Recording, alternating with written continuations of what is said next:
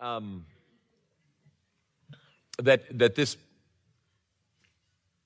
portion of the book of Galatians contains a rebuke. I want to remind you of something.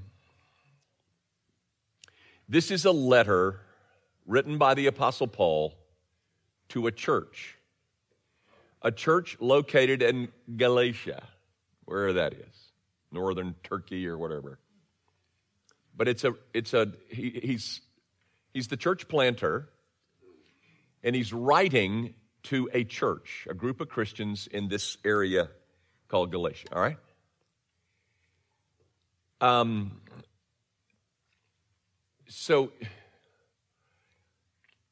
before I read you this text, um, I got to tell you,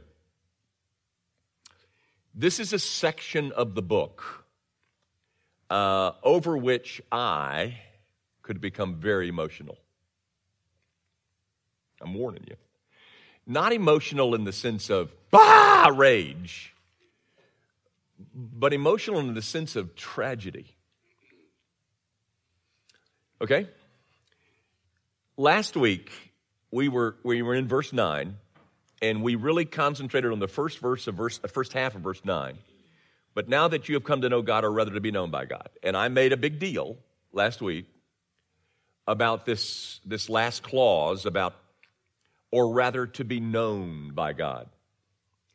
Now, we're in the middle of a verse, so I, I, I kind of hate to do that to you, but that's what I'm going to do. I'm going to start reading at the middle of a verse because I've been telling you that there was a rebuke coming. And here it is. And this is a section where a pastor is rebuking a church, a church that he planted.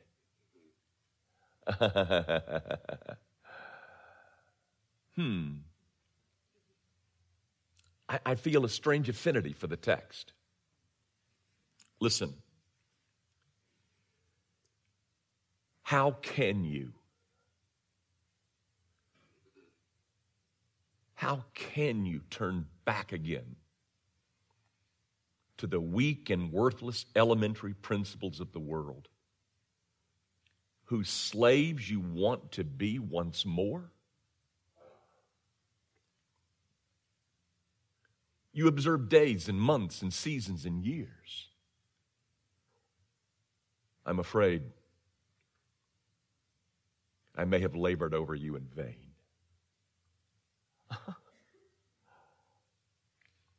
That's a man who happens to be a pastor who looks at a church that he planted and he says,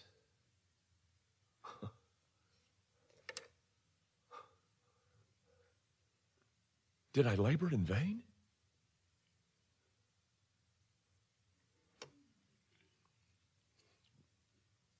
Maybe you understand now why I'm saying this is a section of the book, and it's a small section, it's, you know, two and a half verses, where a pastor is saying, What have I done? What have I done? Have I have I labored in vain? Okay, now um, there's a whole lot more to be said, and, and we will, but I at, least wanted to um, alert you to the fact that this, this is something that could really draw me into to a, at, a deep emotional level. For instance, ladies and gentlemen, do you know anything about the book of Revelation? Sure, you do. The first three chapters of the book of Revelation is, is written to seven churches. Remember that? Those first three chapters, seven letters to seven churches? Do you know where those seven churches are today? They're gone. They don't exist anymore. Who planted those churches? That was the apostles.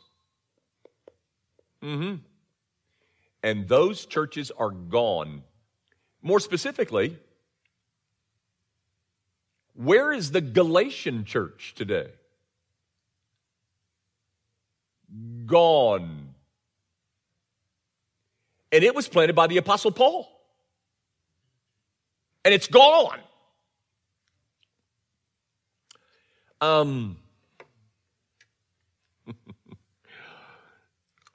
had a woman come to me uh, about three Sundays ago. I, I, I, don't think she'd even mind if I used her name, but I won't. Uh, but many of you know her. She was raised in this town. Her home church is um, First Baptist Church, Memphis. Is it down on Parkway or down in there somewhere? Have you read what First Baptist Church is doing uh, here in Memphis? Have you seen all that? First Baptist Church, Memphis is gone. Now, there's a nice building right there Parkway and Union or Poplar or where, but it's, it's emasculated. No gospel preached there, ladies and gentlemen. No. Gone. It's gone. How could you?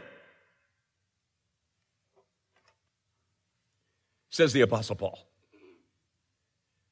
How could you go back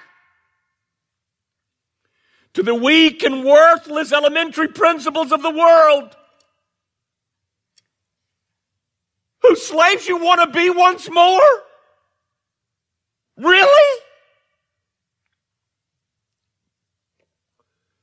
You're, you, you, you've turned this thing into a bunch of observation of days and, and months and seasons and years. You got nothing but ceremony. Empty, worthless ceremony.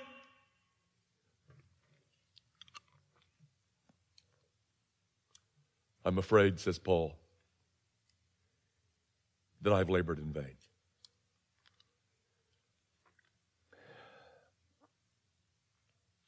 You know, we, we, we've seen this, this phrase, the weak and worthless elementary principles of the world. I mean, there's a lot of things that Paul could have in mind, but um, at least we know he's, he's referring to this situation where the Galatians were being um, approached by a group called the Judaizers who wanted them to, you know, add back in the law of Moses and you know, yeah, yeah, yeah, you got to have Jesus, but you got to be circumcised and obey the law of Moses if you're ever going to be saved, you know. Yeah. So uh, at least he's, he's referring to some kind of legal drift. That is a, a, a drift back into legalism. But that church that he planted, it's now gone. First Baptist is gone. What about Grace Evan?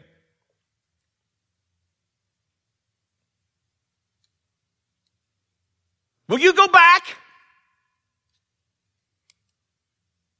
Will you return to weak and worthless elementary principles of the world? Will you? Ladies and gentlemen, the, the, the, default mode of every soul is to go back to some kind of legalism.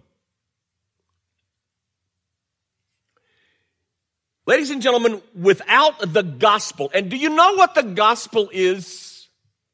The gospel is summarized in a doctrine. Here it is. Justification by faith alone. The reformers call it sola fides. Apart from that message, ladies and gentlemen, apart from that gospel, men will always argue that the law is necessary for salvation. If you depart from the pristine purity of the doctrine of justification by faith alone, you'll end up in some brand of legalism. Ladies and gentlemen, here are your options. Either it's all of Christ or you reinsert some kind of performance. Gang, I'm going to show you a film clip. Most of you have seen this film clip before. I showed it in the new members class. It's eight minutes long. We're not going to show all eight minutes. I've worked with uh, Jason some today. I've tried to shorten it to two minutes. Um, but you've seen this before. I showed it to you. Uh, that is, if you went through the members class. If you come to the members class, I'll, I'll show you the whole eight minutes. But I tried to get out of the, I tried to just get to the, the heart of the matter. Jason, could you show it to us? Just these two. Oh, stop it, Jason. Hold it right there. The question that was before this panel was this Do I have to be a member of a church to go to heaven? Do I have to be a member of a church to go to That's my fault, Jason. That, that wasn't Jason. I, I just want you to understand what's being addressed in this little two minute clip. The question is, do you have to be a member of a church to go to heaven? Now, Jason, thank you.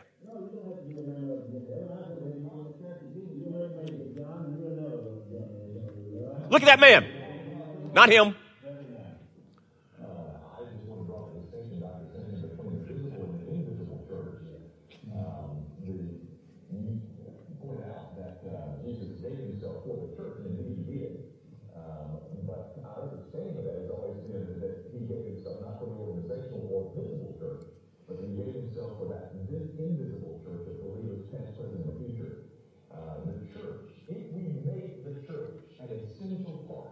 Listen.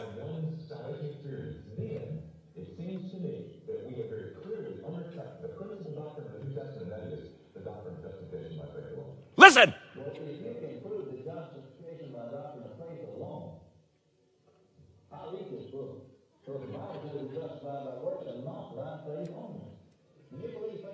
You can cut it. Do you hear what he said? If you can prove this doctrine of justification by faith alone, I'll eat this book. Now, ladies and gentlemen, there were nine people on that panel, uh, of which I was a part. Um, the, the rabbi didn't say anything because he didn't give a flip about. Uh, um, and, and I don't think the Roman Catholic guy said anything, but the only person on that panel that agreed with me was the other older guy that spoke. That guy that said that, I'll eat this book, do you know where he came from? He came from the church of Christ. He was the spokesman for the church of Christ. And tell me this, ladies and gentlemen. In your understanding, what is the church of Christ known for? Legalism.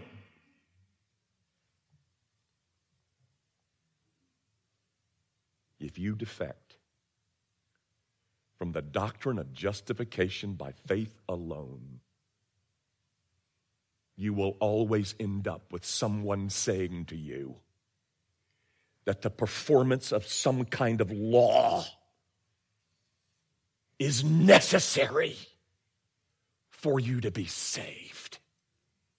And it might be as benign as baptism. If you're not baptized, you can't be saved. That is a forfeiture, ladies and gentlemen, of the doctrine of justification by faith alone. Tell me, Grace Evan, will you? Will you go back to the weak and worthless elementary principles of the world?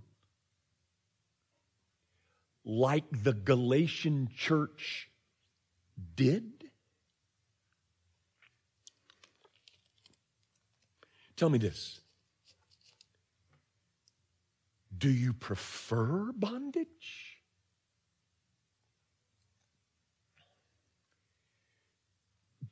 Do you understand, ladies and gentlemen? I mean, can you existentially insert yourself into the text? Can you, can you, can you grasp what the, what the Apostle Paul is? I mean, the, the emotion that he's feeling, the utter disbelief that some people who are a part of a church in this place called Galatia would be so benighted. They would forfeit their freedom in Christ. And that they would enter, enter, enter back into some form of bondage to law. Will you, Grace the Van? Will you go back? I'll tell you what, forget me. This is not about me. Gang, do you know what slaveholders in this culture could do to their slaves? You know what they could do? They could kill them if they wanted to. They could chop their fingers off if they wanted to. They were property.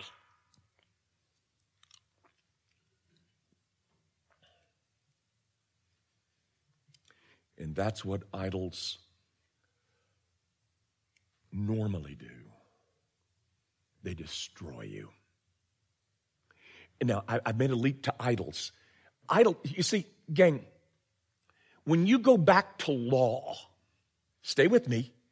When you go back to law and say that there's something in addition to the finished work that you must do, then by that law, you have become part of your own redemption by your contribution.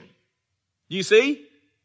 And so you have created something that doesn't exist, that does nothing but put you in slavery. And ultimately, it destroys you. Whether we're talking about, get hell even. I'm telling you, ladies and gentlemen, if you, if you are, if you are, um, dominated by a, by a series of a collection of idols that you're seeking to get to meet your needs. Gang, do you remember, do you remember that? Uh, this story gets told over and over about Harold Abrahams. It was in the Chariots of Fire. Do you remember Harold Abrahams was running with Eric Liddell? Eric Liddell is the, the Christian that went to China and was the, the um, was the missionary and died of cancer, you know, 20 years ago or so. And but he was, um, he was in the locker room with Harold Abrahams. Harold Abrahams was a, a Jewish a sprinter. And I think he was from this country. I, I, don't, I don't know that. But he was a sprinter. And he was about to run his race. And, and he said to Eric Liddell, I'm afraid. I'm so afraid. And he said, What are you afraid of? And he says, Once that gun goes off, I've got 10 seconds to prove my worth.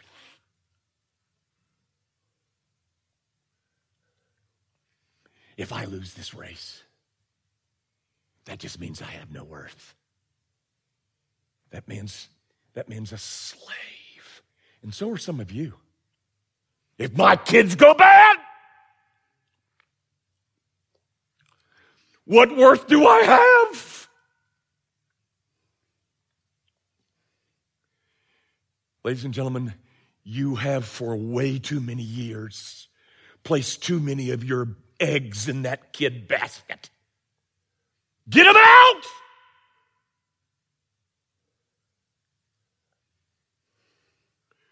Or it will destroy you. Will you, Grace Evan? Will you go back to the weak and worthless elementary principles of the world? Will you? Galatia did. First Baptist Memphis did. The seven churches written a letter in the book of Revelation, they did too. And, and, and look at what he says in, in verse 10.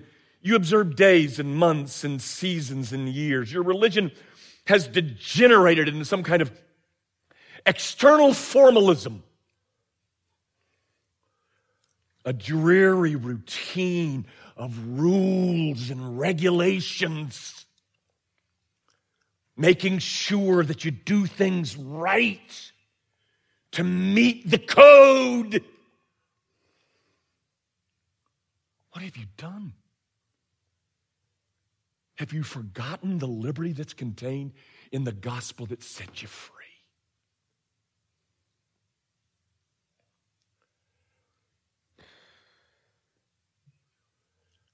Gang, I've, I've told you this before and it's not a very good illustration, but it, it, it's kind of a decent illustration. I was raised in the Methodist church, and I, I, I really rebelled at my Methodist upbringing eh, because we would go to church and everything was so routine. Um, you know, you could you could close your eyes and you know spit it out. You know, it, it just blah, blah, you know just oh we're there okay just just just ritualism just rules and now's the time to do this, so punch this button. And, and so when I, when I became a Christian um, and then got this call in the ministry, um, and then I was going to plant a church, And I didn't want any smidgen of that. You know, and so you see our worship services are very simple. You sing a couple of songs, you take up an offering, you preach. That's it. I mean, I, I have to fight to get you to say the Lord's Prayer with me, which I don't want people to forget. The Lord's Prayer is a piece of biblical passage, you know. But I've, I've used this illustration before, ladies and gentlemen, and I'm telling you, it ought to slay you.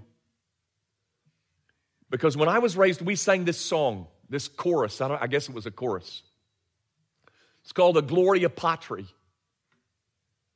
Glory be to the Father and to the Son and to the Holy Ghost, as it was in the beginning, is now, and ever shall be, world without end. Amen. We sing it week after week after week after week after week after week after week after week. And I became a Christian and I, I start thinking, what the heck am I singing? But you know what? You don't know what you were singing. Glory be to the Father and to the Son and to the Holy Ghost as it was in the beginning. I've, I've, used this before, so some of you could tell me the right answer. But if I were to come to the rest of you and say, What is the it, for heaven's sakes? As it was in the beginning. If I were to ask you what the it is, you couldn't tell me. But you sang it. You, you played by the rules. You had the form. You had the rags down. Just empty formalism, ladies and gentlemen. And that's what Paul is condemning. And that's what happens when you leave the pristine purity of the gospel. You head back into some kind of legalistic crap. It's a reference to the Trinity. Glory be to the Father and to the Son and to the Holy Ghost as it. The it refers to the Trinity. Glory be to the Father and to the Son and to the Holy as it refers to the Trinity. But you sang that for years. And your brain never engaged because, ladies and gentlemen, the idolatry never engages the mind or the heart. Do you hear me? It just fixates on the rules, on the regs, on the, um, the, the seasons and the years and the months and the days. But it never engages your heart. Only the gospel does that. The gospel that is about a beautiful Savior I had a young man come to me up to me Sunday morning. He was 14 years old. And um, he said, Dr. Young, could I ask you a question? I said, sure. And he said, um, could you tell me? He said, I've, I've, got some awfully bad habits. And I wanted to say, what habit you got there, boy? And uh, I didn't. Um, um, um, I got, he said, I've got some awfully bad habits. And he said, how do you get rid of the habits?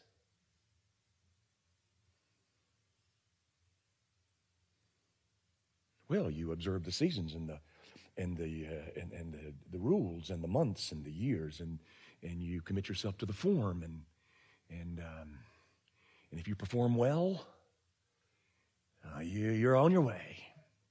That, ladies and gentlemen, is the answer that so many of you got all of your life. Just like John Simpson would have given to you. You prove that doctrine justification by faith alone, I'll eat this boot.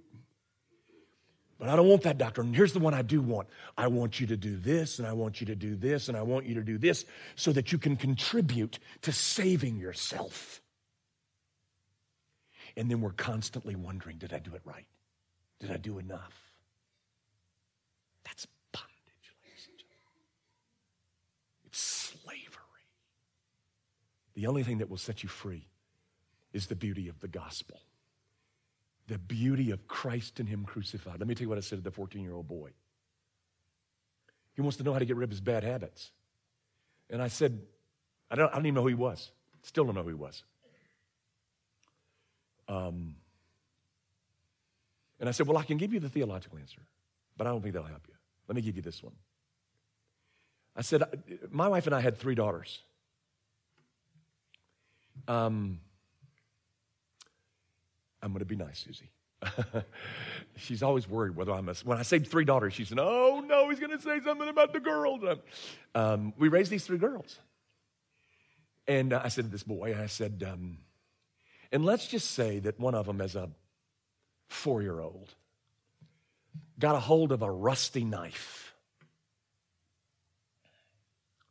nasty, rusty knife, and I see it in her hand, and I say, Megan. Put that down. I mean, she would probably go, uh, or, uh, you know, or, you know, could have scared the dickens out of her. But you see, the best way to get the knife out of her hand is to offer something more beautiful for her other hand. Just hand her ice cream cone, and she'll let that thing go. See, ladies and gentlemen, you're never going to get rid of this stuff until you find the beauty of the gospel. If you continue to stick with the rules and the regs and the seasons and the and the you know all that stuff, guys, the whole genius behind idolatry is legalism. Because it tells you that you can somehow contribute to saving yourself. And that's not the gospel, ladies and gentlemen. It is not the gospel. The gospel is Christ, Christ, and more of Christ. It's called sola Christus, Christ alone. You forsake that, ladies and gentlemen, and you go back to slavery. Is that what you're going to do? Forget me. Because it's not about me, ladies and gentlemen, but if you go back that, to that, it'll destroy you. That's what slaveholders do to slaves. They destroy them. Um, gang, a couple of things and I'll quit. Religious people like that guy. Religious people are, are just as lost and enslaved as irreligious people. I mean, you know, you've got, in the parable of the prodigal son, you got two sons.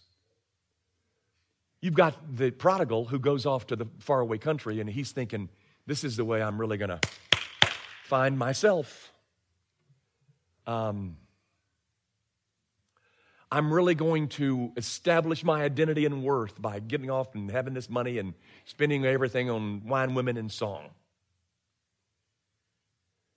He's the irreligious. But then you got the boy back home, the elder brother, the religious one. And he's, he's doing everything by the rules. He's doing everything by the book. And they're both lost. Because both of them are trying to save themselves. They're trying to be their own savior. The elder brother by his goodness, and the prodigal son by his establishment of his own rules and law and ways, etc., etc. The religious and the irreligious are just as lost. They're both idolaters. They're both worshiping some, some form, some brand of self. Um, gang, here's the gospel said a tad differently. I don't need to make myself beautiful to God. I don't need to make myself lovable to God. He knows who, I am.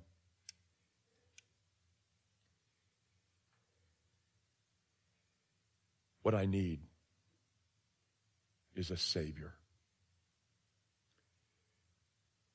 So I don't need to make an idol out of my performance. So that if all of you people say nice things about me, then I know that I've got worth. And if I do that, then I become your slave. And you're destroyed. I don't need to make myself beautiful to God, neither do you. All I need is a Savior. Now, let me say one other thing, and I'm telling you, Um, well, let me say two other things. This is a uh, this is a quote. This is a, a, a copy out of a Martyn Lloyd-Jones commentary. Martyn Lloyd-Jones is my hero. Out of Romans 11. And I, I won't read all of it. Just um, he's quoting a man, and he says this: Every institution tends to produce its opposite. Are You going to go back, Grace Evan? You going to go back? Will one day, when at least I'm dead, will people look upon Grace Evan like we're now looking on First Baptist? Huh? Because every institution tends to produce its opposite. He tells a story in here. I don't have time to tell it, but it's excellent. The last thing that he says, and I'm telling you, ladies and gentlemen, I don't know what, how you read your Bibles. I don't know what you, what you think when you come to a statement like this. This is heartbreaking. He says in verse 11,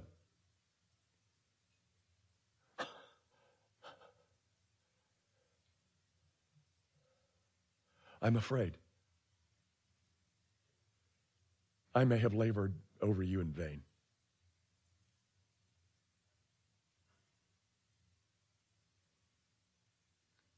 Is that what I've done? Hmm. You know, ladies and gentlemen, um, this is just me, what I'm about to say. I don't think it applies to anybody else.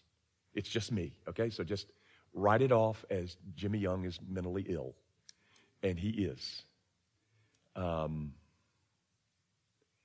but you know, a lot of you out there, a lot of you, I'd say more than half of you, have been to my systematics class that I teach on two Saturdays, systematic theology.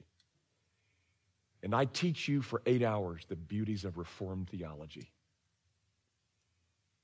And I love that stuff. I love Reformed theology. I love the beauties of the sovereignty of God. I love this devaluation of man and the reevaluation of God. I love for God to get bigger and for man to get smaller. I love it.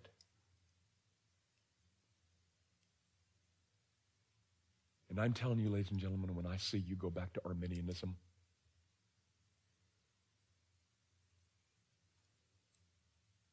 I think.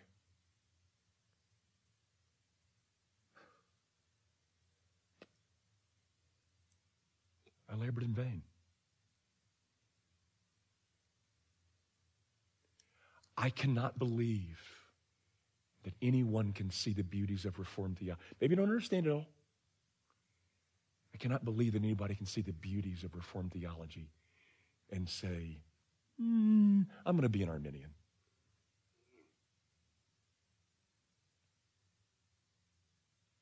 I,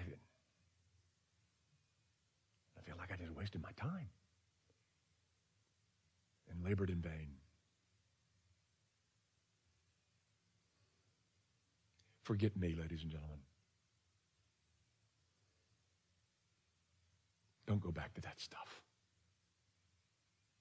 And I'm not talking about Arminianism. I'm, I'm talking about form and ritual and legalism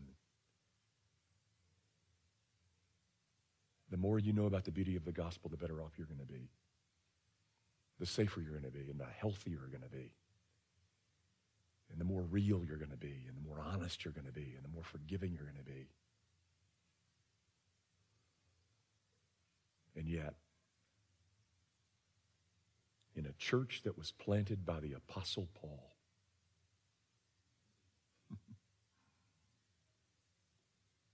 they defected. So did First Baptist Memphis.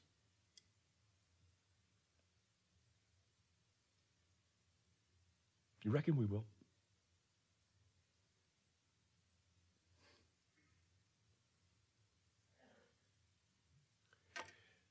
Our Father, I thank you for your word. I thank you for the, um, the passion that is woven into its fabric. The, um, the issues with which we are confronted. Some of them are theological, some of them are so emotional, so practical, so real, so ongoing. And I pray, oh God, that you will. Um, that you would deepen the roots of each individual believer here tonight, not into the bedrock of Grace Evan, but into the bedrock of the gospel. And that gospel simply being believe on the Lord Jesus Christ, and thou shalt be saved. Father, might the beauty of that message grow in us more and more and more. Might we find ourselves set free from the slavery which entices us. Why, oh God, I cannot, I cannot explain to myself or to this group. But somehow we want to save ourselves. Would you rid us of that idol and draw us irresistibly to the great beauty of Christ and Him crucified. Do that, Father. Do it for Jesus' sake. We ask it in His name. Amen. Thank you and good night.